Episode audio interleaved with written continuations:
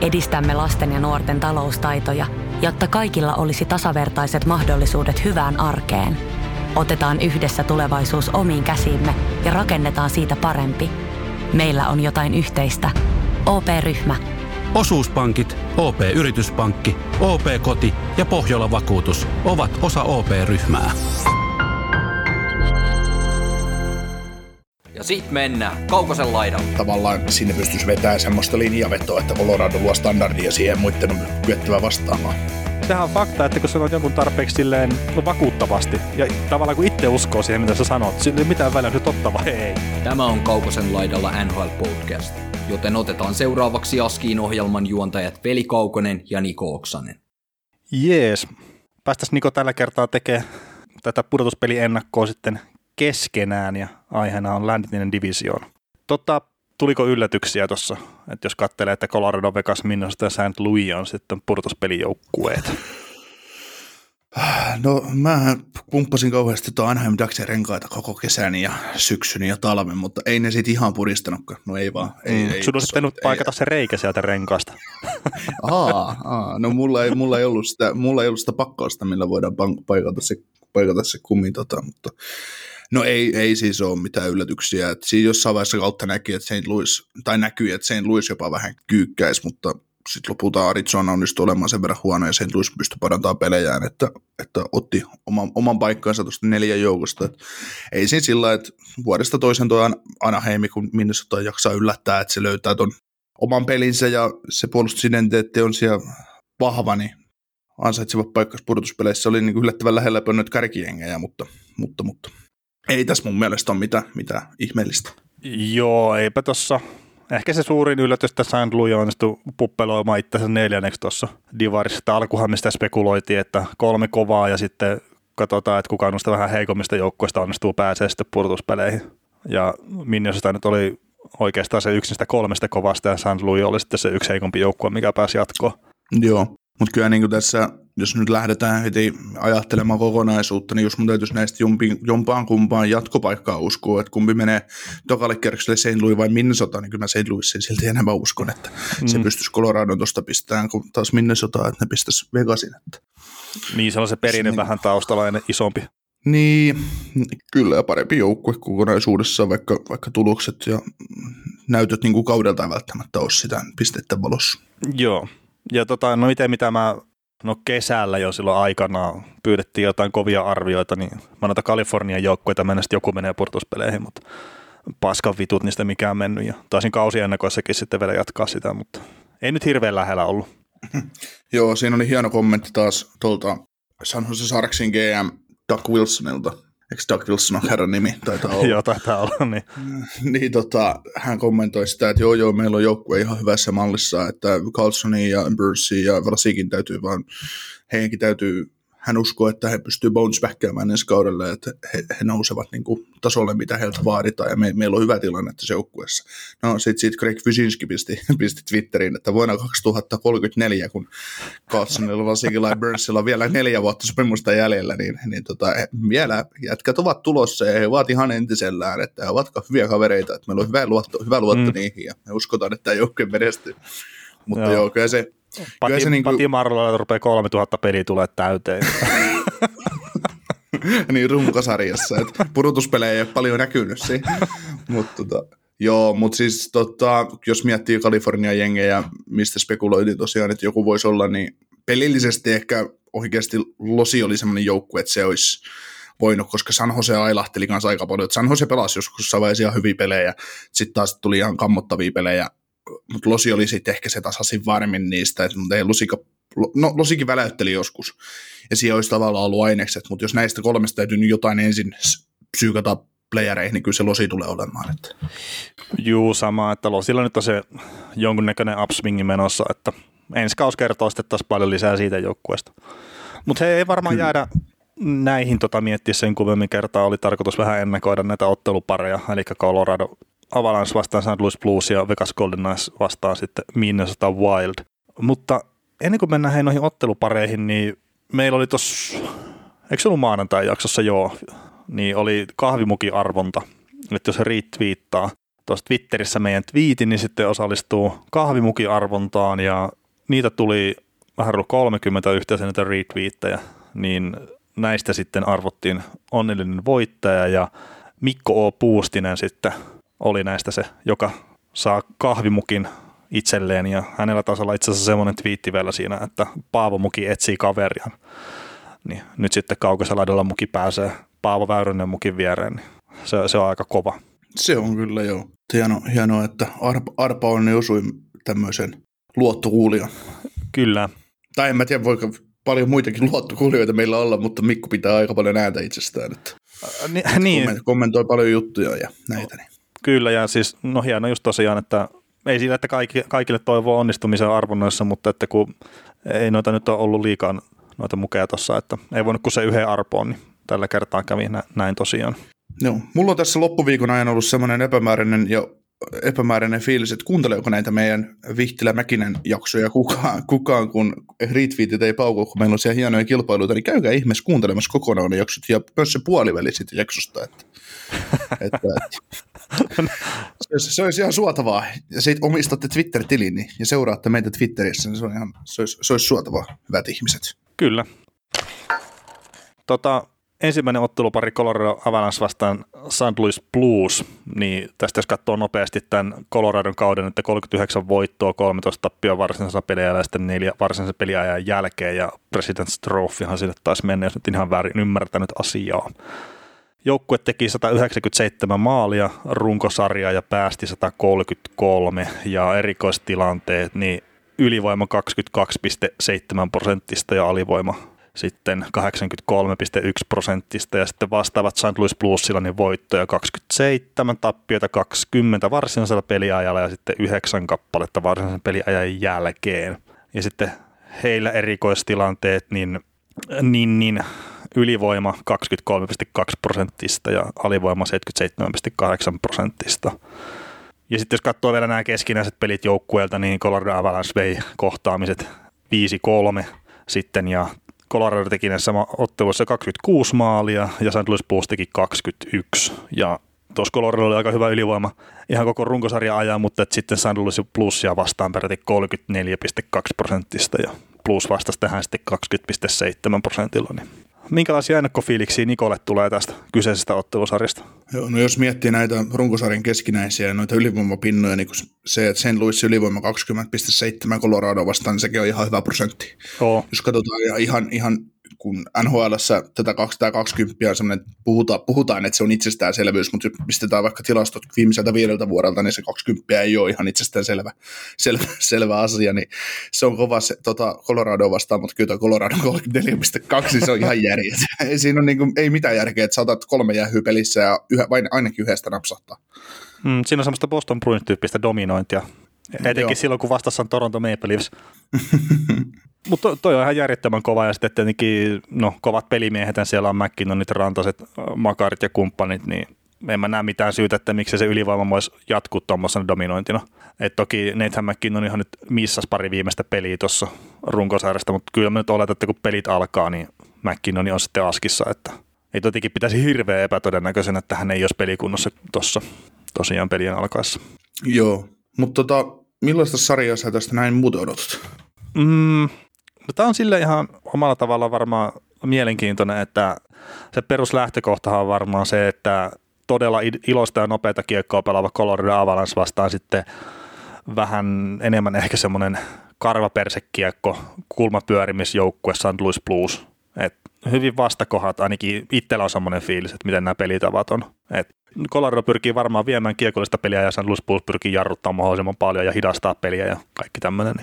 Joo, itse, itse tota noin, on kyllä sillä kantilla, että tässä on hyvin pitkälti samanlaisia elkeitä, mitä olisi tuossa Penguinsin ja New Calendarsin välisessä ottelusarjassa, mutta sitten taas, että välttämättä Penguinsin se ihan terävän kärkeitä tällä hetkellä on taas samalla tasolla, mitä Colorado ja sitten taas Coloradoa ja New Calendarsikin on hyvin samantyylisiä joukkueita, mutta silti vähän erityylisiä, että, että sit niissä on omat, omat vivahteensa, vivahteensa mutta sama, samaa tyyliä voisi odottaa mutta niin kuin meillä oli Twitterissä tuossa, itse, itse keskustelimme yhden kuulijan kanssa asioista ja siitä, että kun hän pohti, että pitäisikö Colorado hävitä, runkosarjan viimeinen peli, jotta saisivat Minnesotan ekalle kierrokselle vastaan eikä St. Louisia, niin se oli tota, se on aina, nämä on ihan mielenkiintoisia keskusteluita ja aiheita aina, että, että pitäisikö hävitä, jotta saa helpomman ja, ja näin, niin mä oon kyllä aina sitä mieltä, että ei, koska vaikka se ikuinen fakta, että puhutaan sitä, että kaikki, kaikki pitää voittaa, joo, ei kaikkia ei pidä voittaa, se on ihan totta, mutta se, että lähtökohtaisesti, jos miettii Colorado, Colorado mestarisuosikki numero yksi tällä hetkellä nhl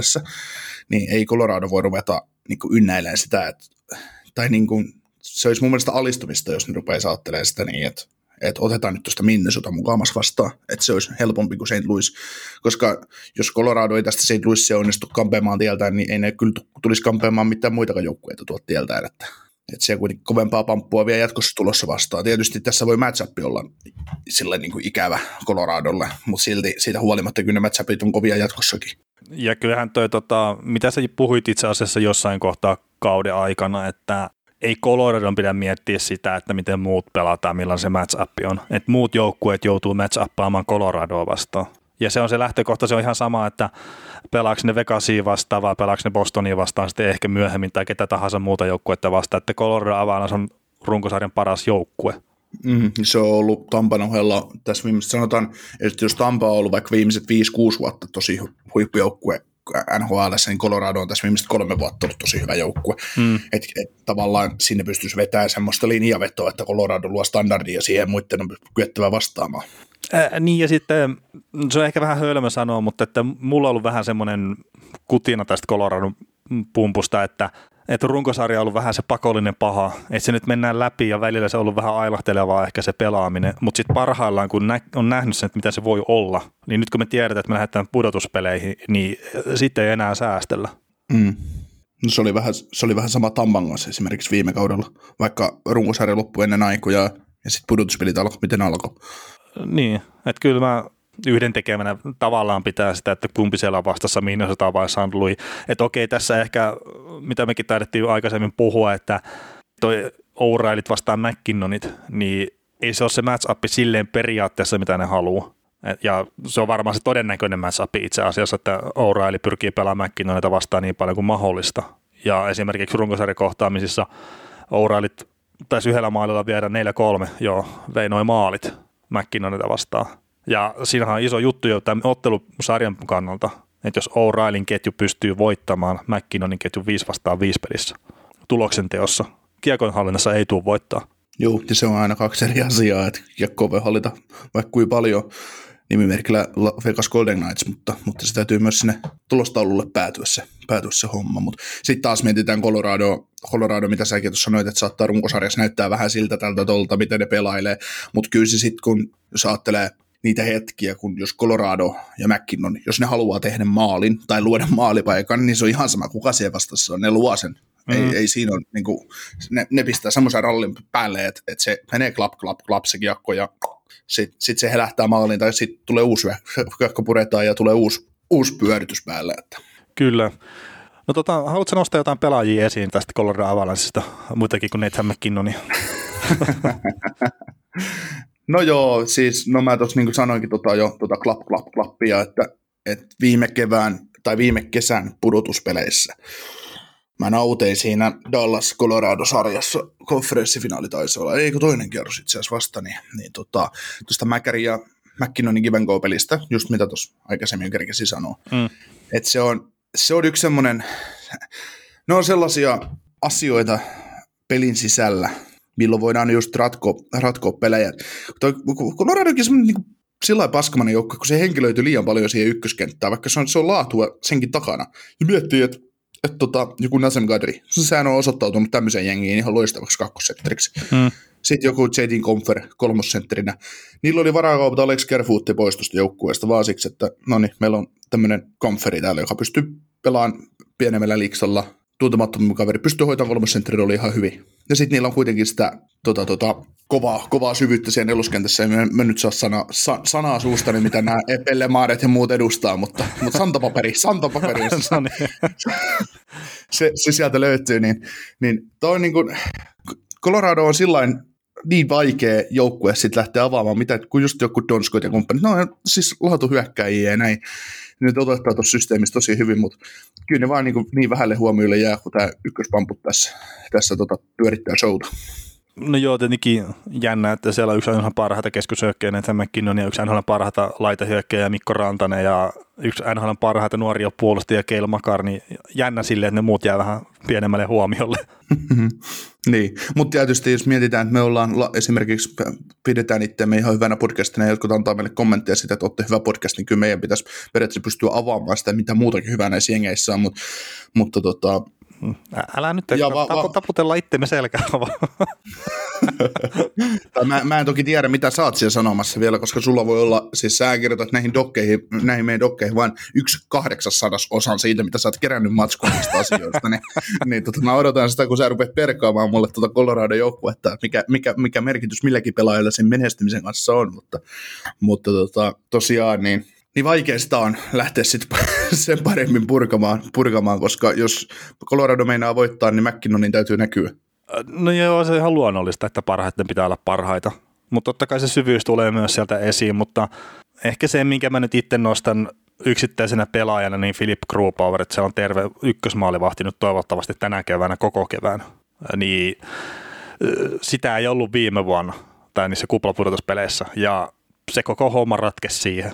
Niin nyt sitten tosiaan toivottavasti ei tänä vuonna ole sama homma. Et se on ehkä se ainut, mikä silleen itse nostaa esiin tuosta. Joo, tota, se on niin kuin, se olisi NHL kannalta parasta, että nämä kaverit pysyisivät terveenä. Että, ja joukkueen kannalta kanssa, että nähtäisiin aina parha, pelaamassa parhaita vastaan. Mm, kyllä. Tota, tuosta Ouraali vastaan McKinnon pelutuksesta jo lyhyesti otinkin kiinni, mutta ihan semmoinen yksittäinen juttu, minkä mä katoin O'Reillylta nimenomaan, niin hyökkäyspään aloituksessa on 27 prosenttia Nathan McKinnonia vastaan. Eli aika paljon ottanut puolustuspään aloituksia silloin, kun on tiputettu jollekin tietylle aloituspisteelle kiekko.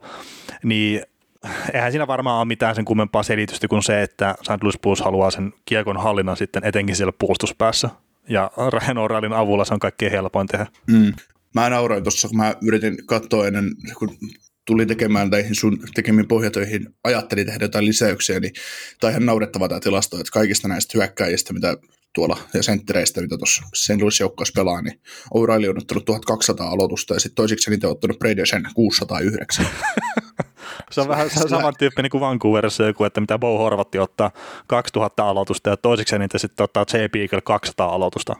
Jostakin niin. Niin ja ne kuitenkin, ne on siis vuorotellen ottamassa, niin silti toiselle tulee niin paljon enemmän, että niin ja sitten ne on kyllä sutterikä varmaan jotain saa silloin, kun ne terveinä on. No joo, ja siis kärjistetty esimerkkihän tuo on siis totta kai, mutta, mutta se, että tuo Oralin vastuu on ihan älytön siinä, etenkin puolustuspääaloitukset, niin kyllä se varmasti tulee sinne aloitusympyrään aika usein luistelee ja saattaa välillä olla tosiaan sitä, mitä olisiko se Nuutti sanonut jossain aikaisemmassa jaksossa, että, että sekä ottaa se aloituksesta menee vaihtoon, kun ne saa kiekohallinnon.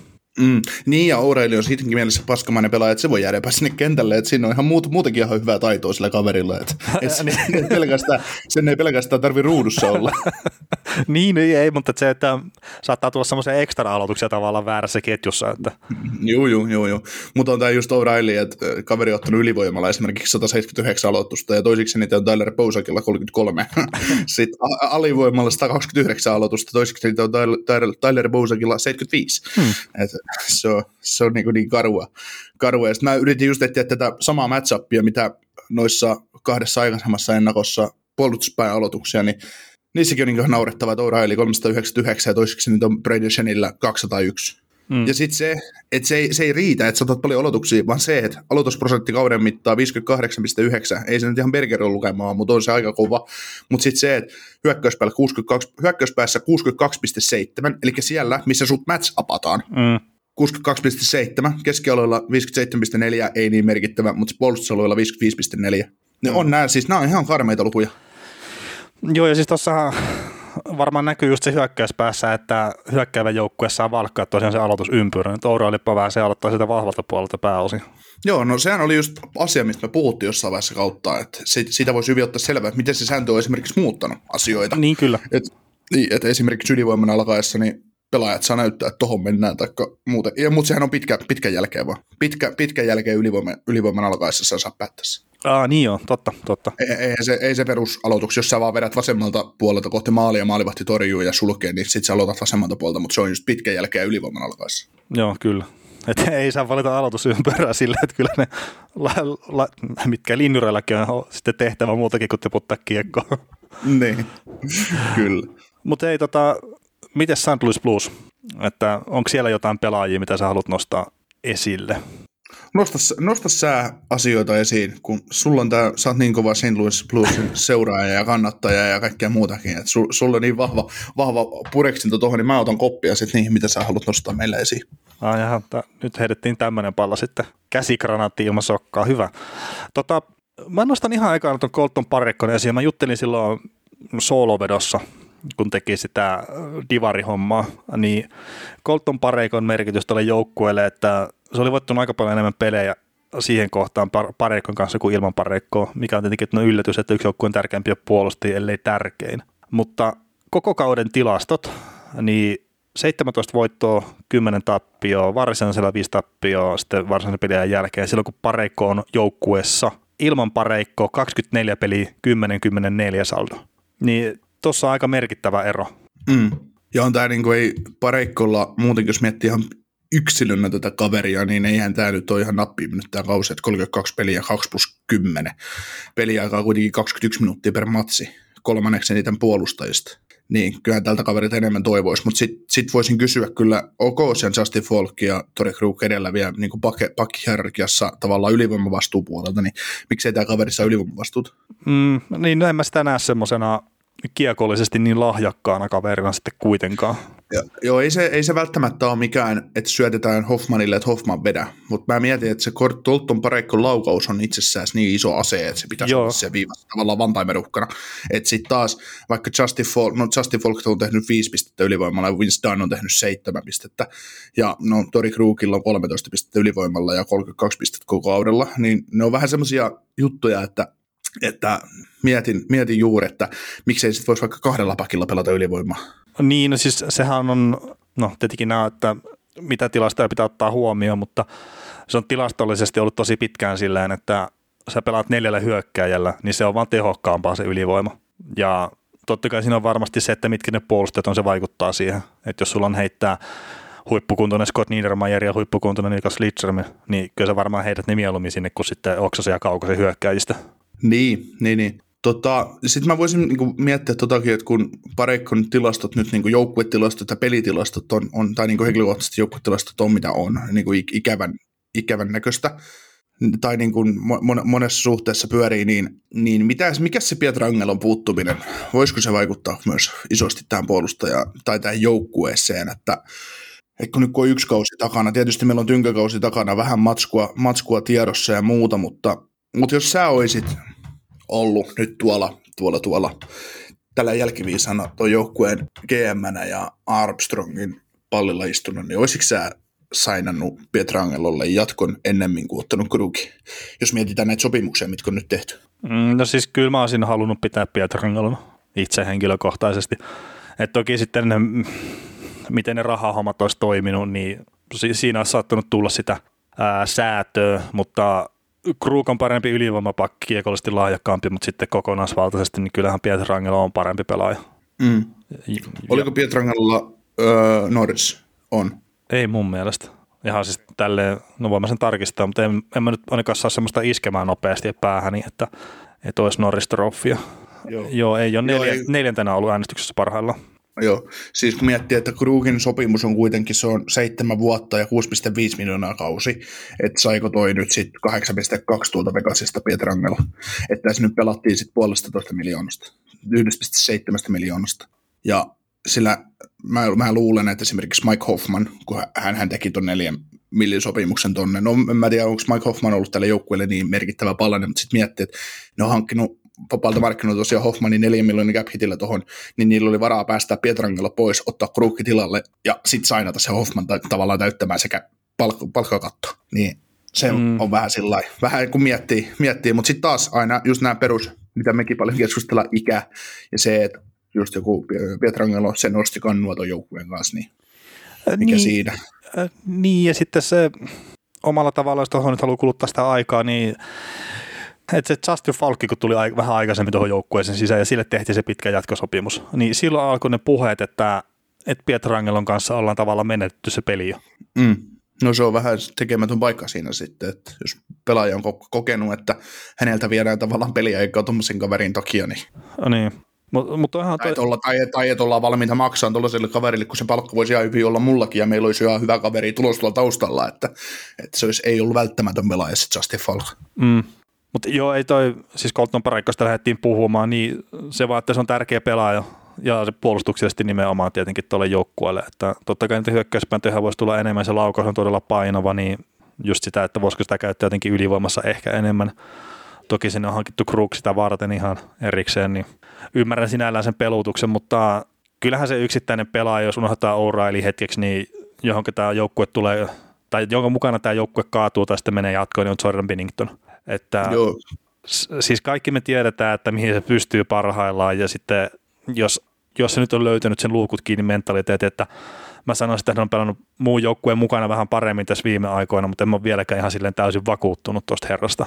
Niin, oot se Niko samaa mieltä ylipäätään, että on Binningtonin show sille tämä homma pääosin kuitenkin?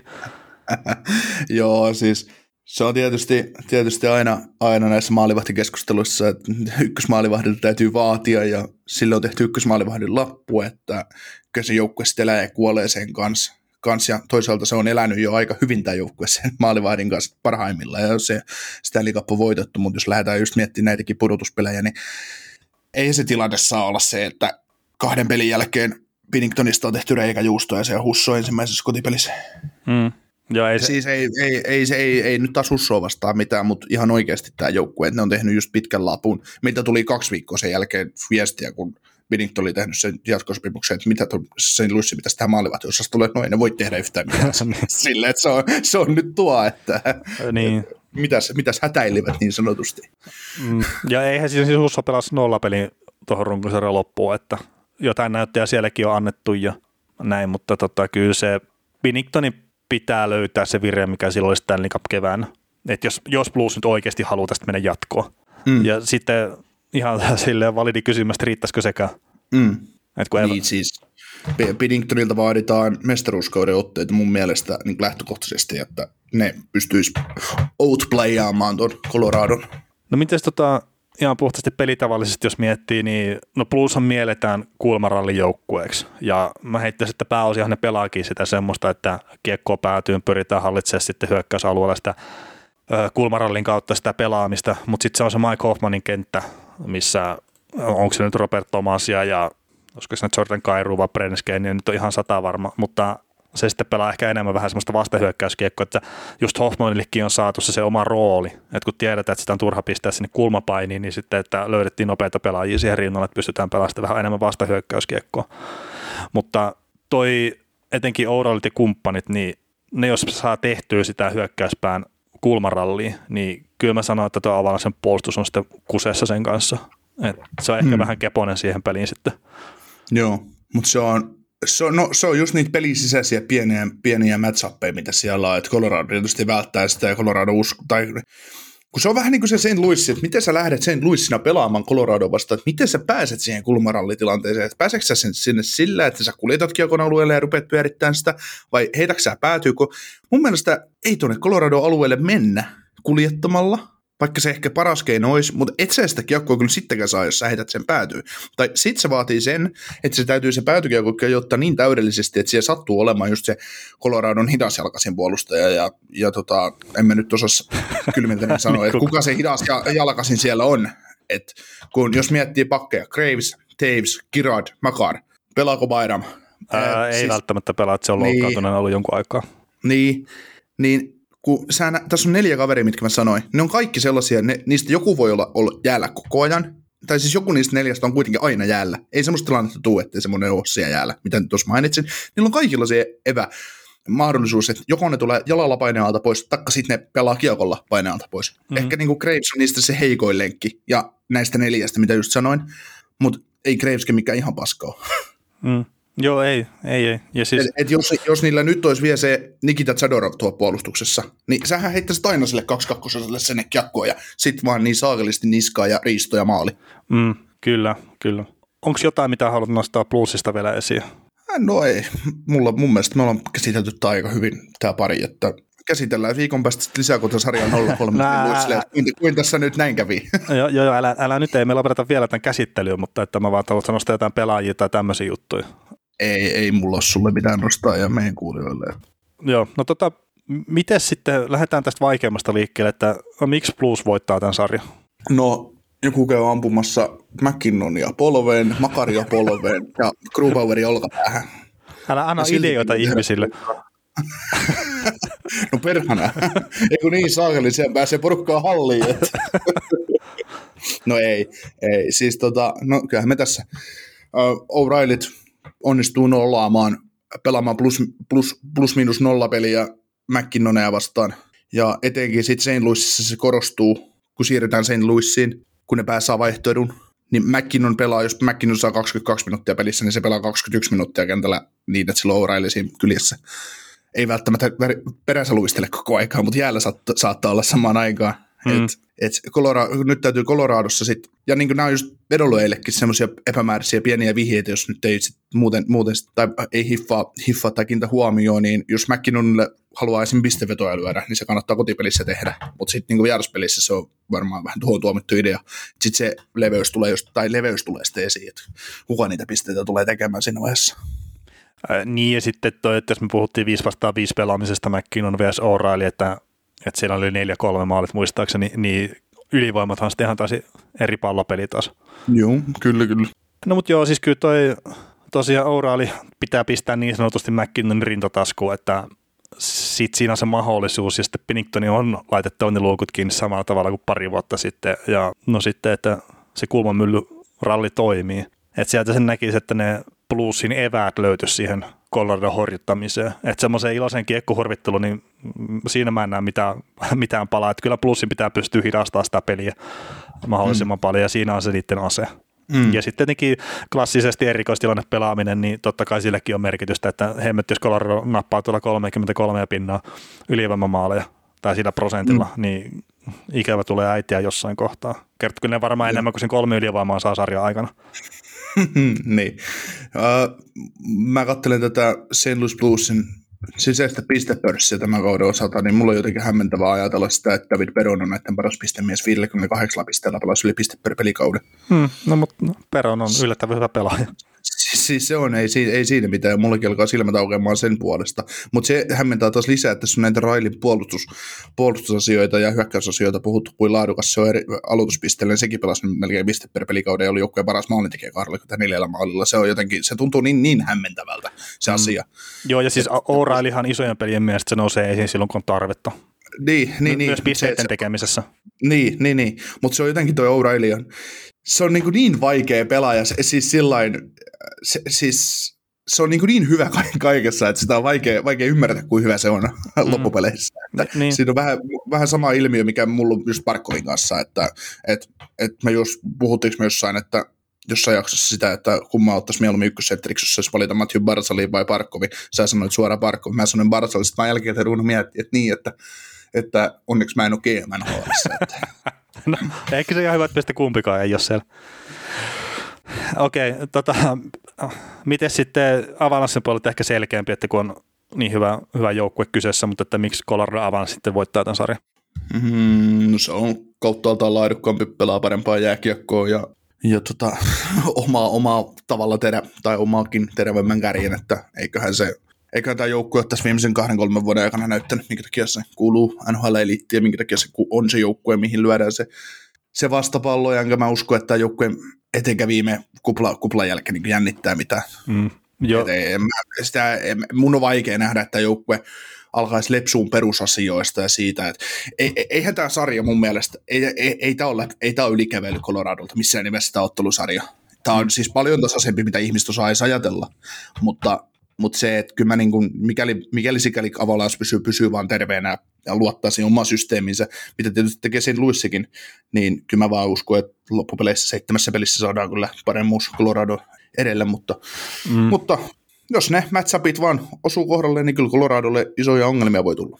Joo, ja siis toi, että sanotaan, että parhaat on parhaita tuossa sarjassa ja se crew power on tosiaan terveenä, että tämä on se maalivahti, mikä ottaa kiekkoja kiinni eikä päästä niitä maaliin, niin kyllä siellä on ne jutut, minkä takia tosiaan itse näkee, että Avalanche tästä menee jatkoon ja sitten toi, miksi sä toit esille, että kun se on niin hyvin liikkuva tuo Avalanchen puolustus, niin mä veikkaan, että siellä ei ole välttämättä ihan hirveitä semmoisia mahdollisuuksia plussin karvailla päästä sitten iholle niissä päätykiekkotilanteissa, että sekin saattaa nostaa aika isoon rooliin sitten. Niin ja näissä kahdessa ensimmäisessä kotipelissä, mitä nämäkin Colorado pelaa kotona, niin se voi ihan hyvin olla se tilanne niin, että Colorado leikittelee kaksi ensimmäistä peliä. Ne voi hakata kovakin lukemat taululle, mutta sitten se kääntyy, voi kääntyäkin ihan päälailleen se sarja, kun menee St. Louisiin, kun tulee just se pelutusetu ja muu. Ja sitten, että St. Louis sisuuntuu esim. esim. siitä, että se ottaa tukkaansa pari kertaa. Ja sitten mm. sinne mennään sinne niskaan. Että kun just joku karvauspelaaminenkin, niin, niin se on sitä hartia ja bolssia mitä tarvitaan. Et, et, et, et sä et saa, esim. pudotus, et sä saa runkosarjassa, mutta pudotuspeleissä vielä vähemmän sä saat ilmaiseksi sitä. Niin siihen on vaan niin kuin, tavallaan, siellä on vaan mentävä pää, kielivyönoilla pää kolmantena jalkana niihin kulmatilanteisiin ja lyötävä se sen luissin se paine sinne Colorado. Mutta tietysti sitten, vaikka ne löysi paineen, lähtee kahdella painoon Davesin ja Makarin niskaan, ja sitten jos ne pujotteleekin sieltä, kun Kalle Palander konsanaan pujotellut painealta pois, niin, niin tota, se on ylivoimahyökkäys toiseen suuntaan ja sitten on kuin sisukassa sen mm. luissilla. Sitten käy huonosti. Joo, ja siis heitetään nyt yksittäisenä juttuna, että plussilla on ollut yleisö melkein koko kauden ajan jonkun verran ja varmaan saataisiin ottaa enemmän ja enemmän sitä, niin just siis tuommoinen, että se yleisöstä saatava virta saattaa olla yllättävän iso juttukin sitten, etenkin kun sitä ei ole ollut pääosin kauden aikana sille, että siellä on ollut oikeasti paljon paljon jengiä. Sekin on ihan mielenkiintoinen nähdä sitten, että tosiaan, etenkin kun mennään sinne St. Louisiin pelaamaan, että onko sillä sitten isokin vaikutus. Mutta hei, kumpi menee jatkoon vielä nopeasti? Kyllä Avalanche tästä menee, mutta mä en olisi jotenkin yllättynyt, että tämä voisi venyä jopa seiskaa tämä sarja. Okei, okay. mä oon itse ehkä vähän positiivisempi, että en mä nyt siis sano, että tämä on semmoinen ylikäväily, että mä että tiukkaa pelejä tulee, mutta Avalanche löytää ne tavat voittaa vaan ne pelit. Et just siellä on sitä ratkaisupotentiaalia niin paljon enemmän, niin mä heittäisin, että tämä menee ehkä 4-1 Avalanchelle tämä sarja. Mutta mut tiukkojen pelien jälkeen. Joo. Siis mä, mulla on kutina tähän sarjaan se, että Colorado aloittaa tosi kova. Ne voi pistää sen Louisia lättyy 6-1 ja 7-2-2 ensimmäistä peliä. Mutta sitten se, sit kaikki on sellainen, että no niin, että tähän, te, siis PHC Lucy, ei, näitä ei tarvitse pelata, pelata näitä pelejä. Niin sitten siihen tulee kolmas peli, menee jatkoille. Sitten tulee joku Hoffman ja painaa siniviuta armottoman pommi yläkulma, 2-1. Mm. Sitten u- uudet energiat neljänteen peliin, ja sitten ollaankin 2-2. Sitten ollaan uudestaan Coloradossa, ja sitten sit se alkaa 0-0 sitten sarja. Et katsotaan, että mikä, mikä tässä on, mitä tässä ollaan miehiä. Et mulla on jotenkin semmoinen, mutta toisaalta mahdollisuus on myös se, että et tota Colorado voittaa kolme putkeen ja pakko se, selkäseinää vasten sen Luis ottaa sen yhden kaventavan voiton ja sitten tullaan Colorado ja se on 8-0 se Game Vitoinen ja nähdään Vegas toisella kierroksella. Kyllä, kyllä. Mutta hei, ennen kuin mennään tuohon toiseen ottelupariin Vegas Goldenasta vastaan Minnesota Wild, niin muistutellaan, että meitä nyt kannattaa seurata sosiaalisen median kanavissa, että Twitterissä on at nhlpodcast.fi, Instagramissa ja Facebookissa at kaukosen laidalla. Ja sitten esimerkiksi, jos nyt kuuntelet meitä ensimmäistä kertaa, niin kannattaa tilaa meidät, että on se sitten Podplayssa tai Spotifyssa tai iTunesissa tai mitä ikinä tykkäätkään käyttää, niin kannattaa tilaa se podcastin saa ilmoituksen uusista jaksosta sitten saman tien. Ja nyt en itse asiassa osaa sanoa, miten meillä menee pudotuspelien aikana, mutta meillä on ollut runkosarjassa maanantaisia ja keskiviikkoisin jaksot tässä nyt jonkun aikaa, ja keskiviikon jaksossa on käyty sitten kuulijakysymyksiä läpi. Et niitä saa kyllä laittaa jo edelleenkin, jos ei uskalla sitten, tai halua laittaa somessa sinne julkiseen, niin voi laittaa privan puolelle tai sitten sähköpostilla kaukosen laidalla at gmail.com. Mutta tosiaan tuo jakson rakennet, miten me tehdään pudotuspelien aikana, niin nyt tuli vaan mieleen, että ei ole keskusteltu sitä yhtään mitään. Kerta se voi olla, että tämmöinen isompi keskustelu ja kuulijakysymykset ei välttämättä ole keskiviikkosi toimivin juttu tuossa pudotuspelien aikana, että tuossa tapahtuu aika paljon sitten ihan pelillisiäkin juttuja, niin me pohditaan sitä Nikon kanssa. Mutta tosiaan kannattaa seuraa meitä somessa ja laittaa palautetta ja kysymyksiä sitten tietenkin, että kyllä me käydään niitä läpi sitten, kun jaksoja tehdään. Ja varmaan, jos nyt puhutaan, puhutaan tavallaan livenen purkkin tulevaisuutta, niin varmaan ensi maanantaina tulee ihan normaali jakso, missä puhutaan uutisaiheita ja sitten otetaan kiinni meneviin sarjoihin, koska mikä sarja ei ole ohi ensi maanantaihin mennessä ja Kanadassa on vasta aloiteltukin playerit. Mm. playerit niin, niin va, varmaan ensi maanantai jakso voidaan luvata, että se, sinne, silloin tulee normaali jakso, mutta sitten täytyy, täytyy elää, elää ajan hengessä ja, ja tota, ennakoissa sitten aina, kun tehdään seuraavalle kerrokselle ennakkoon, niin käsitellään tietysti edelliset sarjat, miten, miten on mennyt, otetaan niihin kiinni ja muuten, mutta, mutta katsotaan, katsotaan miten, miten saadaan menemään, että miten ne sut viintuu, mutta kyllä toi toisesta kerroksesta alkaen, niin ohjelmat on aina paremmin tiedossa, niin pystyy suunnittelemaankin, että millainen jaksoja pusketaan ulos. Kyllä, kyllä. Mutta joo, hei, mennään tähän toiseen ottelusarjaan. Vegas Golden Knights vastaan Minnesota Wild. Ja tästä jos nyt sitten katsoo nopeasti Vegasin runkosarja, niin 40 voittoa, 14 tappio varsinaisella peliajalla ja kaksi tappio varsinaisella peliajan jälkeen. Ja Vegas teki 191 maalia ja päästi 124 ja sitten erikoistilanteet niin 17,8 prosenttinen ylivoima ja 86,8 prosenttinen alivoima. Ja Minnesota Wildin vastaavat niin 35 voittoa, 16 tappioa varsinaisella pelaajalla ja 5 tappioa varsinaisen peliajan jälkeen. Tehtyjä maaleja 181, päästettyjä 180 ja, ja sitten erikoistilanteet, niin ylivoima 17,6 prosenttista ja alivoima 80,8 prosenttista. Ja hei, runkosarjan kohtaamista näiden joukkueiden kesken, niin Minnesota Wild vei sille, että ne voitti viisi peliä ja hävisi kolme sitten ja maalit tasan 24 teki molemmat ja samoin myös päästi molemmat. Ja erikoistilanteesta niin ylivoima Minnesotalla 22,2 prosenttista Vegasia vastaan, kun se koko kauden prosentti oli tosiaan 17,6. Ja sitten Vegasin ylivoima Minnesotaa vastaan niin 17,4 prosenttista. Mitkä alkufiilikset Nikola on tästä ottelusarjasta?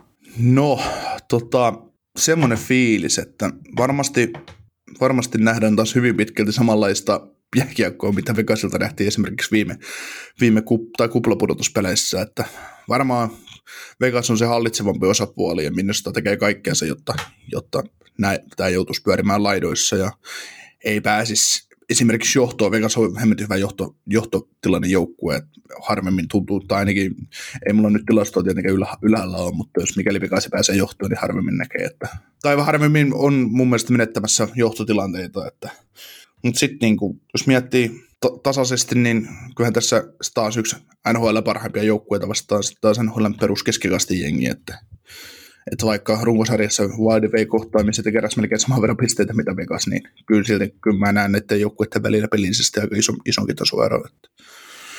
Joo, ja jos tuossa nappaa nopeasti kiinni tuohon Vegasin, että jos ne tekee ensimmäisen maalin pelissä, niin 31, 3, 2 on toi tilasto, että kyllä se aika hyvin oli... sitten menee pelit siinä kohtaa. niin, eli että olin ihan hajulla siitä, että saattavat, saattavat olla hyvä johtoasema joukkue.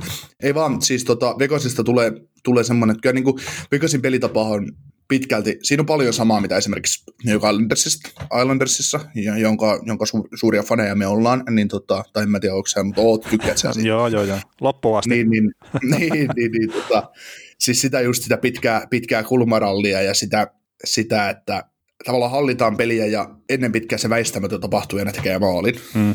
Mutta sitten tässä tulee just se iso tilanne esiin, että missä on ne kärkihyökkäjät sit siinä vaiheessa, että on, onko näistä tekemään niitä maaleja. Et, et, tämä niinku, on hyvä johtoasemassa, kun tämä hallitsee kiekkoa, vastustaja ei saa kiekkoa, ei voi tehdä maaleja, eikä tämä tee virheitä tai joukkue paljon, ei näe menetä keskialueella helposti kiekko.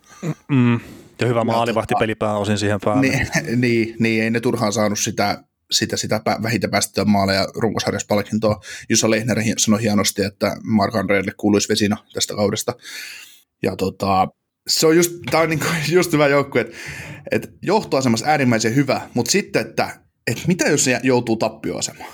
Niin, että onko tästä joukkueesta kääntää esimerkiksi Valdin ensimmäisen pelin 0-2 ekaa erää, niin riittääkö potku välttämättä? Niin löytyykö kulmahaamasta riittävästi? Niin, niin. Et se, se on niinku tämmöinen, se, se on tavallaan semmoinen käännekohta, että mikä, no tietysti aina ensimmäisen maalin merkitys on hemmetin iso, mutta, ja maalivahtipeli ja kaikki nämä peruskliseet, mutta mm. se on ihan faktaa. Se muuttaa pelin suunnan. Se on ihan, nämä joukkueet on ihan eri jengejä, kun ne pelaa johtoasemassa ja tappioasemassa. Joo, ja sitten heitetään tuo Minnesota Wild esimerkiksi, että sekin jos pääsee siihen johtoasemaan, kun siis nämä on hyvin erityyppisiä joukkueita, että niin kuin sä sanoit, niin Vegas on enemmän just tämmöinen kiekohallintajoukkue, tehdään pitkää hyökkäystä jne. Ja sitten Minnesota, niin olisi vähän enemmän mieltää sen vastaiskujoukkueeksi, just semmoiseksi, että ei sitä kiinnosta, jos Vegas pääsee laukoon sieltä boksi ulkopuolelta, se NS semmoiselta sovitulta alueelta. Ei niitä kiinnosta paskaakaan se, mutta sitten Minnesota, se, että kun mennään sinne maalien edustalle möörimiä ja kaikkea muuta, niin siinä se on sitten hyvä joukkue. Ja sitten siinä taas tulee ehkä se Vegasin heikkous tavallaan, mm. että onko ne halukkaita menee sinne maalille, onko ne halukkaita tekemään sen riittävän duun, että ne saa tehtyä ne maalit, onko niiden puolustus semmoinen, että ne pystyy pitää sitten Minnesotan hyökkäjät pois sieltä. Mm. Tai no, siinä ole mitään väliä, onko se Minnesota vai minkä joukkueen, mutta sen takia tämä on ollut varmaan sille pelillisesti hyvä matchup, että kun nämä pelaa täysin erilaista kiekkoa omalla tavallaan, niin sitten sitä Niin, tulee viihdyttäviä pelejä. Niin, omalla tavallaan samantyyliset joukkueet, mutta pelaa erilaista kiekkoa. Niin, no siis sille, että jos, Siis siinä, aja- olisi, jos siinä olisi kaksi Vegas Golden Knightsia pelaamassa vastakkain, niin ei se ole välttämättä maailman viihdyttävintä peliä katsoa. mm. Mutta sitten just siinä on Vegas Golden Knights, mikä haluaa pitää kiekkoa, tykkää kiekon hallinnasta, laukoo paljon ja kaikkea muuta. Sitten siellä on vähän tämmöinen, äh, miten se sanoisi, tyhmästi räkäisempi Minnesota Wild, mikä sitten puolustaa tosi tiiviisti, hyvin hyökkää vastaan sitten älyttömän aggressiivisesti, kun on se paikka. Ja sitten mennään sinne maalille, kun tulee se tilanne. Että se tavallaan pelin flow kannalta siinä tulee semmoinen hyvä matchup sitten. Kyllä juuri näin, että semmoinen, se on aika, aika hyvin tiivistetty. Mr. Kaukonen. Öö, mites, jos lähdetään vähän Vegasista, niin mitä pelaajia sä haluaisit nostaa sitä esille? Jos ajatellaan ihan tätä kokonaiskuvaa, niin tämä joukkue on saanut uuden ykkössetterin tämän kauden aikana, ja se on aika, aika tota, no se kans kuvastaa omalla tavallaan tätä, tätä jengiä. Eli Sandler Stevenson, Mm. öö, pelaaja, jonka George McPhee halusi entisestä joukkueesta Washington Capitalsista. Tiesi, että tuossa on luonikas kaveri ja se on tullut tähän jengiin ja harjoitellut tiensä nelos-kolmoskentän jyrästä Mark Stonein rinnalle. Että se, on ihan, se on ihan mielenkiintoista nähdä, että elämänsä lätkä on tässä pelannut 51 peliä, 35 teopistettä plus 22 peliaikaa 18 minuuttia per peli, niin, niin kyllä se on semmoinen kaveri, että et, et, en mä tiedä, onko se, ei se ole käänteen tekevä pelaaja tässä sarjassa se, se kuvastaa pelaajana sitä, mikä tämän Vegasin semmoinen iso ongelma on se, että miksi tämä ei ole välttämättä Stanley Cup-mestari vielä, eikä tälläkään hetkellä mun papereissa mikään suosikki, suosikki menemään edes kolmannelle kierrokselle, koska siellä ei vaan se tärkein pelipaikka maalivahdin lisäksi, niin ei, ei ole vaan niin kunnossa. Mm. Tota, just tuo Charles Stevenson, sä nostit sen, että se on niinku ongelman kautta tavallaan, että, että se on just niinku osa Vegasin ongelma, että, että siellä ei ole just semmoista ehkä riittävää ratkaisupotentiaalia, mutta on hyviä pelaajia. Niin jos me mietitään toisella tavalla, niin tähän on osa sitä Vegasin tarinaa tavallaan, että, että on sitä niinku toisten joukkueiden heittomerkissä hylkiöitä, mitkä tulee sitten Vegasiin ja ne helvetti onnistuu saman tien siellä. Mm. Mutta tässäkin on just semmoinen juttu, että minkä takia mullakin on ollut esimerkiksi Floridaa vastaan iku- ikuinen dilemma tai Arizona vastaan. Eli siellä äh, semmoisia jouk- no, no, no, Florida ei ole enää semmoinen joukkue, kun se, se pistettiin remonttiin se jengi, mutta se on, ne on ollut sellaisia joukkueita Arizonan kanssa, että sinne menee ne, mitkä ei muualle kelpaa. Sitten niistä tulee joukkue, semmoista kakkoskerroksen jätkää tavallaan joukkueessa. Mm. Niin sehän on niinku, ja sitten kun, kun ei, ole kulttu, ei ole seurakulttuuria tai ei ole sellaista, että et, et ymmärrystä, mitä voittaminen vaatii, tai ei ole seuraa sisäistä vaatimustasoa, niin sitten se on semmoista leväperäistä touhua ja ollaan just siinä, että mennäänkö playereihin vai eikö mennä. Mutta sitten on just tämmöinen niin, tämmönen Vegas, joka on tyyliltään vähän niin kuin ihan samanlainen joukkue tavallaan. Että siinä on just hylkiöitä, Jonathan Marshall on puh- puhunut kukkaan siellä, William Carlson puhkesi kukkaan, Sander, Sander Stevenson puhkesi kukkaan, Alex Tuck puhkesi kukkaan, Royli Smith otti ison stepin tässä joukkueessa, Thomas Nosek on ollut näille tärkeä pelaaja. Siis tämmöisiä kavereita just, että että nämä samat kaverit, niin pistät ne, pistät ne sinne Arizonaan, niin ei me puhuttaisi niistä. Mm, no, mutta se on toisaalta sitten se joukkue tavallaan vahvuuskin, että, että se löytää ne oikeat roolit niille pelaajille, että ne pystyy pelaamaan vahvuuksilla ja sitten ole hyödyksi niin. jengille. Ky- kyllä, ja sitten just tämmöisetkin pelaajat, niin eh, siellä just Vegasissa, kun se on tuore organisaatio, sinne on GM ja eh, kumppanit, ne on luonut vaatimustaso, mikä on tämän joukkueen standardi. Sitten ne toi tradeillä Mark Stonein sinne sisään, teki sille ison sopimuksen, ne toi sen kaverin nostamaan sitä rimaa ja sitä vaatimustasoa sinne joukkueen sisään, niin siellä tavallaan se on se putkihan kunnossa ja ne todistaa sen, että ei välttämättä tarvi olla mitään ihan terävimmän kärjen jätkää joukkueessa, jotta se voi menestyä, mutta sitten taas tämä joukkue tarvisi ne terävimmän kärjen jätkät, jotta se voisi ottaa sen ihan seuraavan stepin sinne voittoon. Tällähän on maalivahtipeli, tällä on laiturit kunnossa, tällä on puolustus kunnossa mun mielestä, mutta näin puuttuu sitten se yksi huippumaalintekijä, yksi huippusentteri, niin sittenhän tämä olisi, tämä olisi Stanley Cup, tai no tämä on nyt jo Stanley Cup contender, mutta mm. en mä vaan näe tätä voittamassa sitä. Mistä, mistä Nathan McKinnon, mistä Nathan McKinnon ykkössentteriksi tuon joukkueeseen, niin tämä olisi, siis se tähän, tähän sviippaisi nämä kaikki sarjat. No joo, se on monen joukkueeseen, kun heittää Nathan McKinnonin lisää, niin aika hyvin, hyvältä rupeaa näyttää, mutta... Joo, mutta, joo, mutta tämä ottaisi, tämä ottaisi aivan tämä jengi, tämä jengi ottaisi ihan kammottomasti tepi eteenpäin. Jo, joo, totta kai. Tämä on hyvä, että se lähettää spekuloimaan tämä koko pudotuspeli kevään tavalla ja kesän läpi, kun Vegasin kohdalta. Tota, nostetaan muutama epävarmuustekijä Vegasilta, niin Alex Martinez, Max Pacioretti, sitten Nosek ja Ryan Reeves, niin nämä on kaikki semmoisia, että pelaako vai eikä pelaa ekassa pelissä. Et se on tietenkin joukkueen kannalta ikävä ja siinä oli runkosarjan lopussa siinä, kun näitä loukkaantumisia ja muita, niin ne joutuisi pelaamaan va- va- vajalla kokoonpanolla sen takia, että ne mennyt palkkakato yli. Et ihan silleen mielenkiintoinen, että no pudotuspeleissä ei ole enää mitään väliä sitten just tommosilla jutuilla, mutta ihan vaan nostaa esiin, että siellä on pieniä loukkaantumishuolia tuossa Vegasin jengissä. Tota, mä nostan tuon maalivahtipelin, siis se on ehdoton vahvuus, mutta onko se Fleury nyt ykkösmaalivahti, kun lähdetään pudotuspeleihin? Pitäisi olla, mutta sitten taas, että siellä on myös se Leener. Niin, siinä on tämä ikuis, ikuisuuskysymys tämän joukkueen maalivahtipelissä just, niin kyllä mä kuulen, vaikka Leener on hyvä maalivahti, ja Leeneristä on se kuva, mikä on varmasti ihan tottakin. Torjuu ensimmäisen laukauksen ja sitten ollaan kusessa, jos antaa riparin. Ei anna kyllä ripareita paljon. Niin kyllä mä kuulen, kyllä mä, kyllä mä Fleurillä lähtisin. Mä lähtisin, no, siis tässä joukkueessa on sellainen tilanne, että aina, jos tämä menee Game 7, peli täytyy voittaa, niin mä löysin aina Fleury ennen, ennen Leineriä. Mm. En mä halua väheksyä Leineriä, mutta, mutta tota, mun mielestä Fleury on se the maalivahti, joka voittaa pelin, kun hätä on suuri. Joo, ja siis... kyky nousta vielä seuraavalle tasolle. Joo, enkä mäkään tota, ei sen kummemmin mietti mitään muuta kuin, että mitä tällä kaudella on tapahtunut. Fleury on ansainnut sen mahdollisuuden olla ykkösmaalivahti puolustuspeleissä mun mielestä. Mm. Okei, no, siinä on ollut loukkaantumista vähän mukana, mutta Fleury on vienyt tuota joukkuetta eteenpäin silloin, kun se on, se on tarvinnut sitä. Ja muistaakseni millainen Roskos oli tässä vuosi sitten? No Tästä joo, päästä, joo. Tästä paskasta pitäisi päästä eroon, kun tämä vie palkkatilaa meidän joukkueesta. Sillä että joo. No joo, mutta siellä nyt oli agentti saattoi pistää jotain Twitter-viestiä vähän ja kaikkea tämmöistä, että Öö, joo, joo, mutta siis sehän oli niinku pelillisistä syistä, että kun siellä oli paljon sitä keskustelua, että joo, Fleury on hyvä äijä, mutta kun ei se saa enää kiekkoa kiinni. Niin, niin, niin. niin. Mutta siis, siis tämä on vaan semmoinen, että jos pitäisi heittää joku juttu, että mihin tämä Vegas saattaa kaatua, niin vaikka se maalivahtipeli on hittava soiko ollut vahvuus, niin sitten, että siellä lähtee De Boer nyt tekee jotain semmoisia ei niin fiksuja päätöksiä tästä, että jos siellä tulee jotain pientä kuppuruusin, siinä, että se meneekin vaikka ensimmäistä kolme kiekkoa selän taakse, ihan sama kumpi siellä on maalissa, niin sitten tästä maalivahtipelistä, mikä on ollut vahvuus tällä kaudella, niin sitä saattaa sitten yhtäkkiä semmoinen iso kysymysmerkki tähän sarjaan, sitten kun lähdetään vaihtelemaan niitä maalivahteja. Mm.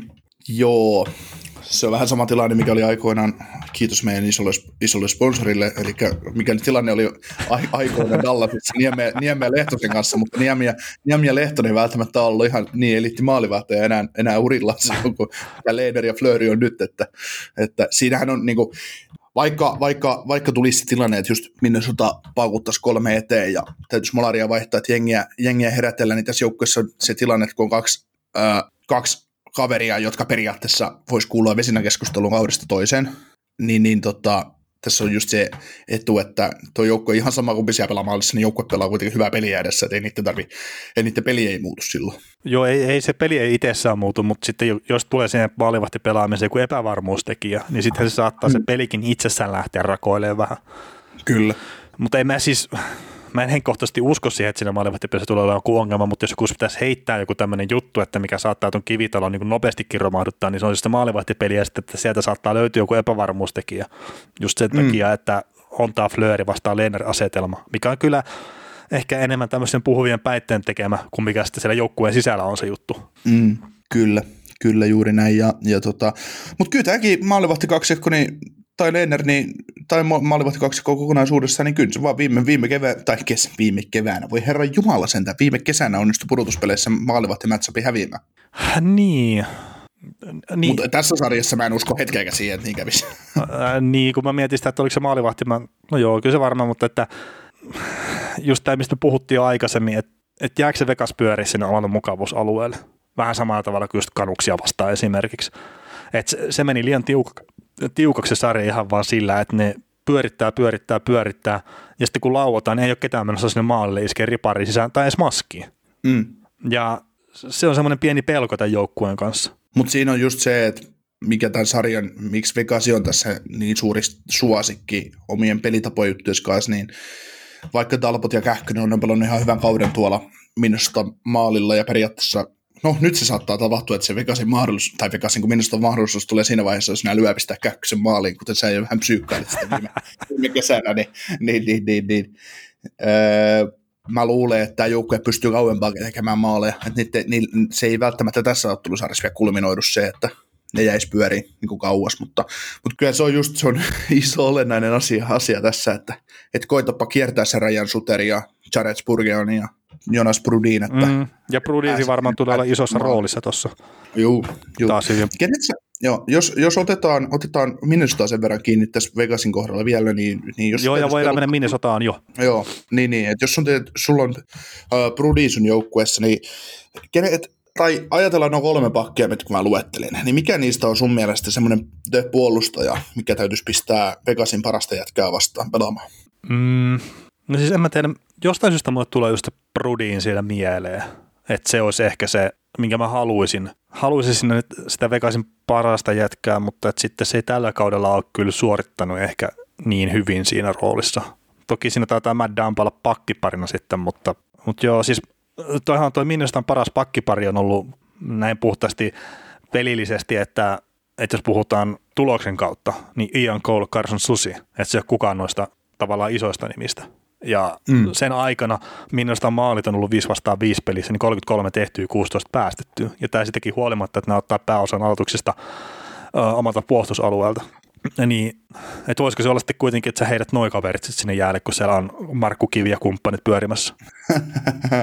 niin, tota, niin pitkälle sä et tuota tilastuskouttaamista vienyt, että kuinka paljon, kuinka paljon nämä pelasit loppupeleissä kärkijätkiä vastaan nämä? En mä sitä ruvennut katsoa niin paljon, että, että kyllä siellä varmasti sitten Brudinit ja Spurgeonit ja kumppanit sitten pelaa niitä kärkijätkiä vastaan paljon.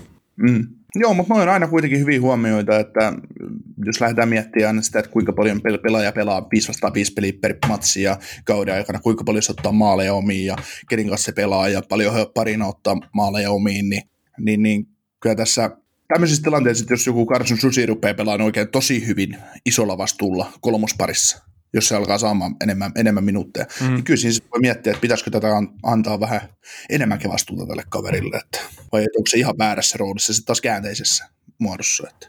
Joo, ja siis on toi, sille, mä nyt ottanut noita muiden parien hyökkäyspään aloitusprosenttia tuohon ylös, mutta jos näin, että oli 35 prossaa hyökkäyspäästä noin noin aloitukset Cole Susi parilla, niin mun muistaakseni ne muilla pareilla oli sillä 50 huittella tai ylitekkiä. Niin siinä on mm. semmoinen aika iso ero, että jos tulee se puolustuspääaloitus, niin Cole Susi sieltä löytyy sitten todennäköisesti sieltä mm. oman pääaloituksesta, ja ei se nyt ihan sattumaa voi olla. Mm. Joo, kyllä se, se on Cole, tai Cole ja Susi ja sitten melkein, jos haluaa rikkoa pareja, niin Brudini ja Suter täytyy sitten olla se toinen, toinen pari. Mm, joo. Mieleksä, muuten tällä hetkellä, mitä sä mielät Ryan Suteri, onko hän offensiivinen puolustaja vai all around puolustaja? Äh, siis, siis mä oon aina pitänyt sitä all around puolustajana. Että semmoinen, miten se nyt sanoisi, vähän heikompi versio, tai no, hei, heikompi versio Scott Niedermayerista. Että en mä sitäkään pitänyt hyökkäävänä puolustajana, vaikka se sitten parhaillaan teki hyviäkin tehoja, ihan vain sen takia, että se oli niin älyttömän hyvä. Mm. Että et semmoinen niin kuin oma elämänsä just Miro Heiskanen. Et todella, todella mm. hyvä puolustaja, mutta et ei ole just semmoisia ihan eliittipakin hyökkäyspään vaistoja ehkä. Tai sitten se vaan pelaa sinne puolustussuuntaan niin luotettavasti, että sitten ei, ei tota varasteta sinne hyökkäyssuuntaan niin paljon. Joo, onhan tämä, niin kuin sä puhuit just tuosta Cole Susi-parista, mä otetaan siihen sen verran kiinni, kun mulla on näitä tilastoja tässä edessä, niin onhan tässäkin niin kuin selkeä ero, että Cole ja Susi pelaa molemmat 15 minuuttia, minuuttia per peli, mm. ja sitten sit täällä on just Suter, Dampa, äh, Spurgio ja Prodin, kaikilla on 22 minuuttia keskimäärin per peli, että onhan siinkin sitten taas se selvä ero, että se mietitään tarkkaan, että milloin nämä on jäällä tämä Susi ja Cole, Cole pelaamassa, mutta toki sitten just se plus-miinus tilasto, että esimerkiksi Suterilla, joka on laatu, laatu puolustaa 3 plus 16 kauden tehot plus 9, sitten Carson Susilla plus 22, vaikka on tehnyt 17 pistettä, Ian Coleilla 8 pistettä ja plus 21, että onhan nämä lukemat niin kuin kauniit, mutta, mutta se just, että, että ketä, vastaan, ketä vastaan sä pelaat ja näin, se, on, se olisi iso merkitys, mutta kyllä mä itse asiassa aika pettynyt tässä Suterin pelimää, minuuttimäärä, että se on 22, että kyllä se 29 pitäisi olla. no ehkä se kertoo sitä, että se on se hyvä kolmospari, mikä uskaltaa heittää jäälle 15 minuutiksi. niin et, et, et, jos miettii sitä jotain Chicagoa, että, että ne pelasivat kolmella pakilla jotkut pudotuspelit läpi, niin se, että siellä on tuota syvyyttä tuossa Minnestan puolustuksessa ihan riittävästi, niin sekin on ihan hyvä juttu. Joo, kyllä juuri näin. Tota, no Talpotista sä kevyesti otitkin kiinni, mutta riittääkö tämä heputuspelissä tämä maalivahti? Et kun, siis, no mä katsoin ne viime kevään tilastotkin, että ne oli itse asiassa jopa yllättävän hyvät, mutta miksi mulle tuli semmoinen fiilis siitä, että ei se nyt ainakaan ollut se niin sanotusti voittava maalivahti siellä kuplassakaan. Missä, se, missä joukkueessa pelasi? Kälkärissä. Kälkärissä, Kälkärissä, Kälkärissä, joo. Tota, niin, siis taas jos miettii sitä Kälkärin ja Dallasin välistä sarjaa, niin kyllä sekin maalivahtipeli osalta kaatu. Hmm. Siis en mä, niin kuin mä, mä muistaisin se jotenkin niin, että ei Talbot pystynyt, vaikka se niin kuin pelasikin varmaan ihan hyvin, mutta ei se pystynyt pelejä voittaa. Niin, no edes jos tappiota, tappiota tulee enemmän, niin sä oot ihan oikeassa. Niin, niin, niin mutta, siis mutta... Se, että kun, niin, mutta se, että kun se viimeinen steppi vaan täytyisi aina ottaa, niin kuin maalivahti pelihän se kulminoi tuosta lopulta. Äh, niin, niin, ja sitten kun tähän oli, että kun Gälkeri voitti ekan pelin, ne hävisi toisen pelin, ne voitti kolmannen pelin, ja ne oli sitä neljättä peliä, niin ne oli johossa siinä, vaikka miten paljon ne oli johossa, niin kun ne sitten... Kolme maalia ne taisi johtaa sitä. Mutta se oli just, että viimeisillä, viimeisillä sekunneilla niin Dallas tuli tasoihin ja voitti sen jatkoilla sehän oli ihan muutaman, muutaman sekunnin päässä, että se tota, Kälkäri olisi mennyt 3-1 johtoon. Ja... Joo, siis, joo, ne johti 4-3 sitä matsia ja sitten 12 sekuntia ennen loppua, niin yllättäen Joe Pavelski teki maali. Ja, ja Klingberg ratkaisi. Radulovi. Ah, okei. Okay. Klimperi syötti nämä molemmat kyllä just tuon tasoitusmaali ja voittomaali. Ja ei tässä nyt ollut silleen, että Kälkäri on johtanut 3-2 ja 4-3 sitä peliä, ettei se nyt ole silleen, mä muistin vähän väärin sitä, mutta joo. No itselle se on niin iso kysymysmerkki, että että mä jotenkin luota Talbottiin. En mä nyt sano, että se Kähkönen välttämättä olisi oikeasti se parempi vaihtoehto, mutta kertomaan se joskus sanonut ääneen, että Wild voittaisi purtuspelisarjan älyäpiste Kähkösen maalin, niin pysytään nyt siinä sitten. Joo, ei mullekään Talbotti herätä kanssa semmoista lottoa. Hän on pelannut silloin, tällä kaudella silloin hyvin, kun mä oon lyönyt Wildia häviämään isosti, isosti jotain jääkekottelu Coloradoa vastaan. Ja, ja, tota, ja silloin huonosti, kun mä odotan tältä Wildilta jotain. Ää, niin, niin, niin, niin, niin. Että tämä on sama tien. Luotto meni. Ei mä, mutta en mä ikinä talvottia. Se oli silloin, se oli silloin hyvä silloin, kun se oli Landqvistin kakkosena ja se niin kuin näytti siltä, että se voisi NHL olla ihan varteutettava ykkösmaalivahtikin, mutta on jäänyt se viimeinen steppi ottamatta mun mm. mielestä. Joo, vähän semmoinen sama fiilis, että Edmontonissa oli tosi hyvä se yksi kausi sen jälkeen ollut vähän, no pitkään meni heikommin, että sille hyvä, että se on saanut tavallaan nyt löytänyt itsensä uudestaan, varmaan just sen tason maaliveiksi, mitä hän oikeasti on, että ja kään, kään, kään, kääntyykö se Talbot juuri laskuun siinä vaiheessa, kun Kessler piti Fotiasta kiinni? no siitä se varmaan, että se... ei kun ei se ole pitänyt, mitä sä oikein puhut? se, sehän oli ihan hyvä maali, tuomarit hyvä niin, nykyään, nykyään kun maskimies puhaltaa maalivahtia päin maali edessä, niin se on maalivahdin häirintä ja siellä Kessler on kahden kaksinkäsin patjassa kiinni, että sä et muuten liikuta sun jalkasta, niin tehdään maali, niin ei, ei peliä jako keskelle. Ky- kyllä. Hei, tota, otetaan yksi pelitavainen juttu vielä. Mä liven aikaan silloin aikanaan puhun Minnesota Wildin ylivoimasta ja siitä, että se jos se, se oli noin 10 prosenttia silloin, ja että jos se pysyy siinä, niin se saattaa purastaa tuota joukkuetta perseeseen no okei, se oli 17 reilut nyt tässä, kun kaus loppuu, niin sen liven jälkeen ne, niillä oli 60 ylivoimaa ja ne, ne teki niistä 19 maalia, niin yli 30 pinnan ylivoima oli sen jälkeen, että jos ne nyt tota, en mä nyt sano, että ne saa 30 pinnasta ylivoimaa pidettyä pudotuspelien läpi, mutta että jos on lähempänä sitä 20 jieneä, niin kyllä se antaa Minnesotalle todella paljon isommat mahdollisuudet voittoa. Että se 10 prosentin mm. ylivoima pudotuspeleissä, niin en usko, että on mitään palaa kyllä sitten jatkoa edes ensimmäiseltä kierrokselta. Hmm. Niin ja se erikoistille pelaaminen, niin se on yllättävän isossa asemassa, tai vielä normaalikin isommassa asemassa tässä ottelusarjassa, mitä se on jossain muussa, että kun Vegas ei ole kuitenkaan mikään eliitti siinä. Hmm, kyllä. Hei, sulla oli Minnesotasta yksi juttu, minkä sä haluaisit nostaa esiin, niin ota, ota se ja mennään sitten siihen, että miksi kumpi, kumpi jompi joukkue voittaa tämän sarjan. Joo, no Wildista, Wildistaan on koko niin kausi, se on ikuinen dilemmajoukkoja ollut ainakin peikäläiselle, ja se on meidän podcastissakin käynyt monta kertaa epäselväksi, että mikä tämä joukkueen lopullinen tarina on, mutta tässä Wildista saatiin loppukauteen maalattua hieno kuva, että kuinka paljon ne on kerännyt pisteitä ja kuinka kova jengi se on. Ei, ei taas Wildilta mitään pois, mutta esimerkiksi viimeinen yhdeksän ottelu runkosarjassa, niin Wild hävisi näistä viisi. Neljä kertaa tukkaan sen Louisilta ja Herra Vegasilta. Sitten voitot tuli kaksi kertaa Anaheimilta, Anaheimista kerran Vegasista ja kerran St. Louisista. eli neljä pistettä Anaheimia vastaan, joka on menettänyt pudotuspelin mahdollisuutensa helmikuun neljäs päivä.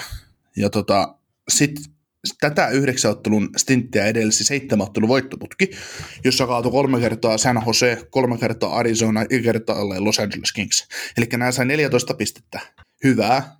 Ei, ei ole taas, niin kuin pelit täytyy voittaa, pelit täytyy pelata. Ne sai 14 pistettä hyvää ja kiri tavallaan kaulan kiinni näihin järkiengeihin tuossa Tintin aikana, niin siinä voi niinku, vääristääkö tätä, tätä kuvaa Wildista taas hieman, että just joku San Jose Arizona, niin otettu, otettu pisteitä, kerätty, kerätty kauhean määrä pisteitä pari viikon aikana, Mutta sitten taas toisaalta se voi kääntää niinkin, että jos ei Wild olisi voittanut niitä pelejä, niin no ei ne...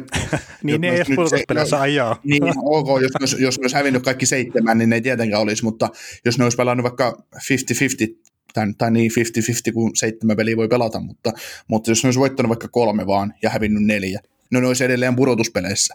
Mutta se, että kyllä ne pe- pelaat joukkueita vastaan, jotka playereista ulkona, no Arizona ei siinä vaiheessa vielä ollut, Arizona on taistelemassa sen Luissin kanssa paikasta, mutta se kuitenkin, että sä oot pelaamassa tavallaan sitä, sä pelaat seitsemän peliä tota, huonompaa, huonompaa puolikasta vastaan ja otat niistä kaikista voiton, niin kyllähän se vähän, vähän ehkä kaunistaa sitä todellisuutta siinä. Mm, no mutta toisaalta ne tekee se, mitä pitääkin tehdä ja sitten kun katsoo, että miten tämän sitä kausi on mennyt, niin niillä on tappelinen saada kahta joukkuetta vastaan. Colorado Avalancea vastaan ja sitten St. Louis Bluesia vastaan.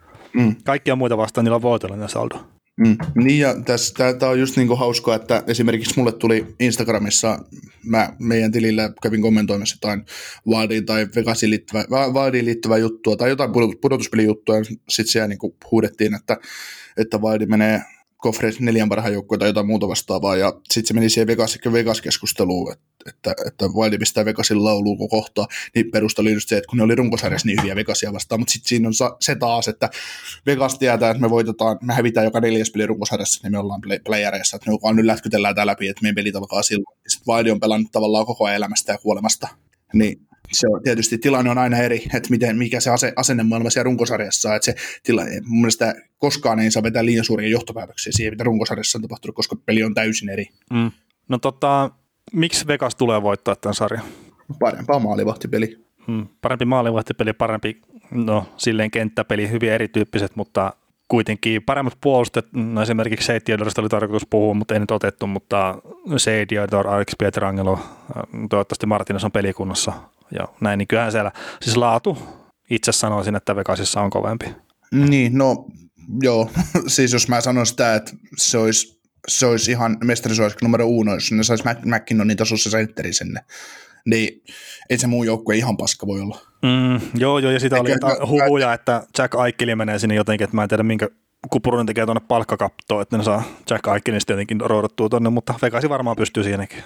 Niin, Vegasi, Vegasi pelaa 92 miljoonan katolla ja muut pelaa 81 miljoonalla. niin se menee. Ei, ota, jos ne soittaa Julian Brisboalle, että kerros nyt, miten sä teit sen. Joo, kyllä, mutta siis, ja siis sanotaan se Mark Stone nyt, että kyllä se tulee olemaan iso pelaaja tuossa sarjassa. Et, et tietenkin enemmän ehkä sitä kahden suunnan pelistä ja tämmöisestä, mutta että se liidaa tota joukkueesta edestä ja se on iso juttu. Mä haluaisin nähdä Mark Stoneilta semmoista peliä, mitä se pelasi hyökkäyssuuntaan parhaimmillaan ottavassa, koska Mark Stonehan oma ihan kammottavan laukauksen. Mm. Se olisi hieno nähdä joskus, että se painaisi semmoisia Mike Hoffman-tyylisiä piiskoja yläkulmaan. Se oli siis ottavaa silloin, kun Hoffman ja Stone ja Bashoot ja kumppani pelasi siellä, niin siinä oli kaksi semmoista tykkiä, Stone ja Hoffman, jotka pysty omalla laukaisulla tekemään tuhoa. Niin mun mielestä sitä ei kauheasti vikaisissa näkynyt. No, Stone, on keskittynyt vaan, Stone on keskittynyt vaan karvaamaan. vie, vie kiekkoja vastustajalta. Niin, anna, anna pois se. Mm, no tota, minkä takia Minnesota voisi voittaa tai voittaa tämän sarjan? Mitkä on ne aseet? No jos Vegas, Vegas tulee niin kuin ilman kulmahampaita sarjaa ja jää pyörimään laidoille tosiaan ja äh, Wild saa sumpattu, sumputettua sen keskustan niin, että Vegas joo hallitsee laukauksia ja kaikkea muuta ja pitää kiekkoa, mutta ei, ei vaan niin kuin saa riittävästi vaarallisia maalintekopaikkoja ja Wild pystyy sitten kääntämään, kääntämään terävästi vastaan, Capricovit ja Fialat tekee ihmeitä, niin ei siinä, mutta se on niin kuin mun mielestä se ainut, ainut chanssi. Että, no se, että ottelusarjan kuva tulee olemaan, että jos vain onnistuu ottelu, toteutu, toteutuksessa, niin se on lähellä voittoa, mutta kyllä mä, kyllä mä Vegasin niin suuren suosikkina tässä sarjassa pidän, että en mä, ei, kysin, kysin iso, mun mielestä iso ihme saa tapahtua, että Wildi tästä jatkoon menee, mutta kyllä silti tiukka sarja tulee olemaan, ei, ei tämä ylikävely tule Vegasillekaan mm. missään ole. Mm, joo, kyllä toi, toi just, että miten se Vegas tulee päästä sinne maalipaikoille ja ja näin, niin se tulee olla iso juttu sitä, mutta sitten mä rupesin just miettimään tota Kevin Fiala ja Kirill Kapritsovia, että, että olisiko nyt kuitenkin sitten just sitä X-faktoria tähtipölyä just silleen enemmän kuin no melkein yhdessäkään Vegasin pelaajassa. Et, niin. se, se ei sano sitä, että ne on parempia jääkiekkoilijoita kuin esimerkiksi Mark Stone, mutta sitten kun tarvii käydä tekemään se maali ja täysin yllättävä maali, niin kyllä mä sitä enemmän niiltä oota. Mm. Mutta sitten, nyt, nyt on taas se, että Capritsov ei nyt ihan 30 maalia tehnyt, tekee 27 runkosarjaa. Joo, joo, siis mä en tiedä, mistä mä... se, ja se oli hyvä vielä. Mä maanantai-aamuna itse asiassa, kun se oli mennyt se jakso julki varmaan 15 minuuttia aikaisemmin, kun se menee niin kuin aamu viideltä menee nuo jaksot normaalisti julki, niin mä olin siinä töihin lähdössä ja mä jotain kattelin sitten, mä muistan minkä takia mä katsoin jotain tilasta ja sitten mä olisin, että mitä helvettiä, tämä Kaprits 27 maali, mistä mä oon saanut päähän, että se on tehnyt 30 maalia. Joo, enkä mäkä vittu häiritä sua silloin, kun sulla oli merkittävä tuo, että mä luotin siihen, että sä oot, sä oot tuota tehnyt, mutta mä täytyy jatkossa tehdä semmoinen niin kuin valheen tarkastus, mitä sä tänne kirjoittelet, että sä pystyt puhumaan mustakin valkoiseksi näissä podcasteissa. No ei, mutta se, sehän on fakta, että kun sanot jonkun tarpeeksi silleen vakuuttavasti ja tavallaan kun itse uskoo siihen, mitä sä sanot, sillä ei mitään väliä, onko se totta vai ei, niin kyllä se menee läpi muillekin. Onneksi meillä on tarkkaavaisia kuulijoita, että sieltä tuli kommentteja, että pitäisi, pitäisi, pitäisi, pitäisi, pitäisi. Joo, siis mä laittelin no varmaan kerkesin laittaa lähes jokaiseen paikkaan ennen kuin tuli ensimmäinen kommentti siitä, että en mä ruvennut sitten enää tekemään sille yhtään mitään, että olisin saanut nopeasti leikattua pois tai muuta, mutta ihan paska hailee, että, että siis mähän teen tarkoituksellisesti tuommoisia virheitä näihin jaksoihin, mutta ei jengi huomaa niitä. Niin. no ei oikeasti. Joo. Siis tuo, tuo oli tota, joku aivopiero. Joo, mutta se Kapritsovi tosiaan, niin hän, hän pystyi tekemään taikoja ja kaikki oli Twitterissä, wow, mikä pelimies tämä on, mikä tämä venäläinen taituri on ja mistä tämmöisiä tulee, niin nyt me nähdään sitten oikeasti, että mitä se kaveri pystyy tekemään, kun sinne lyödään päällystakki päälle. Et se voi ihan hyvin olla, että Kirill Kapritsov on 0 plus 1 tämän sarjan jälkeen ja miinus 7, että mm mistä, mistä sitä tietää, mutta toisaalta olisi hieno nähdä, hieno nähdä siltä kaverilta vielä se seuraava steppi, että pystyy NHL pudotuspeleissä vielä olemaan niin kuin difference makerin joukkueelle ja sillä sitä minusta tulee tarvitsemaan nyt ja tulevaisuudessa. Mm, joo, mä siis ihan nopeasti tämän Capritsov, Robertson tuohon, mitkä kallerista ehkä ne eniten taistelee pelaajat, niin hy- hyvin mielenkiintoisella tavalla kaksi täysin erilaista pelaajaa, että Capritsov, mikä elää siitä kiekkokosketuksesta ja pitää paljon enemmän kiekkoa, äh, jne, ja sitten tekee sitä kautta niitä maaleja saattaa olla, että pudotuspeleissä nyt häviää kuvasta jotenkin, kun on ensimmäistä kertaa siinä, mutta että ei nyt vaan mitään piruja seinille. Sitten on joku Robertsoni, mikä saattaa pitää 15 sekuntia peliaikana kiekkoa hallussa, mutta sitten se on kuitenkin pelin jälkeen, katsotaan, että ajaa taas 2 plus 1 teho.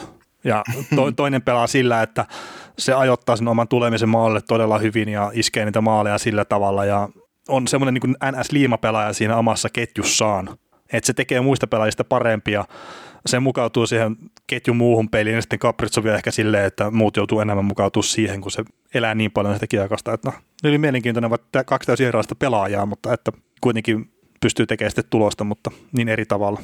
Mm.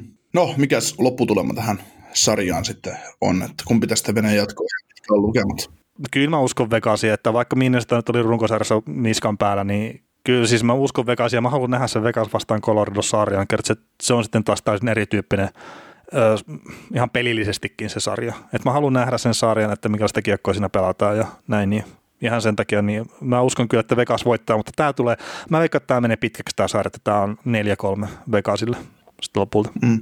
Sitä ihmettä, me ollaan samaa mieltä asiasta. Kyllä mäkin luulen, että hei tässä hakataan seitsemän peliä, koska tässä niinku, täs ne pelitavat kohtaa niin hyvin, että Minnesota ottaa, pystyy ottaa ne tarvittavat voitot ja tarvittavat voitot tai kolme voittoa, että pystyy viemään, viemään sarjaa pitkälle. Et ja, ja, ja, ja mä sanoisin, että tämä saattaa olla semmoinen vähän tutka ulkopuolelta, niin semmoinen yllättävän viihdyttävä sarja. Että tästä ei välttämättä odoteta paljon, mutta tämä saattaa olla pelisesti yllättävän viihdyttävä sarja. Mm. tai sitten sit se todellisuus on sitä, että Vegas laukoo ottelussa kahteen erään 48 kertaa ja Wild laukoo 10 kerran pelissä kolman erän 17 minuutilla ja tekee sen tarvittavan kaksi niin. maali. No sekin, sekin niin. voi olla. niin. Et saa, et mikä, mikä tässä nyt pättää. Ja sitten sit tulee, Wild voittaa peli ja sitten tulee seuraava peli, niin Vegas painaa kolmen alla ensimmäisen erään ja sitten pelaillaan loppu. Sillä, että mitä? Mm, kyllä.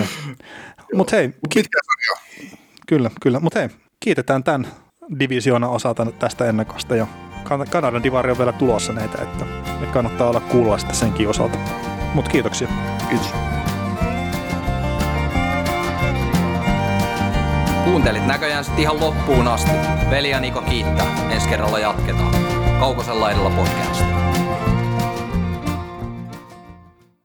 Ja nyt on tullut aika päivän huonolle neuvolle. Kysy tarotkorteilta, mikä korko sinun kannattaisi valita. Oi, kappas, aurinkokortti. Voit unohtaa kaikki korot. Keskity vain sisäiseen matkaasi. Huonojen neuvojen maailmassa Smarta on puolellasi. Vertaa ja löydä paras korko itsellesi osoitteessa smarta.fi. Event Festival tuo kesän kovimman artistikattauksen Espooseen toinen ja kolmas elokuuta. Luvassa on ikimuistoinen kokemus valoilla, laasereilla, erikoistehosteilla sekä maailman suurimmilla DJillä, kun Nicky Romero, Rehab, Tiesto, Alan Walker, Timmy Trumpet, Showtek ja monta muuta nousee lavalle. Lippujen hinnat nousevat 6. toukokuuta. Katso koko kattaus ja hankin liput nyt osoitteesta bknd.fi.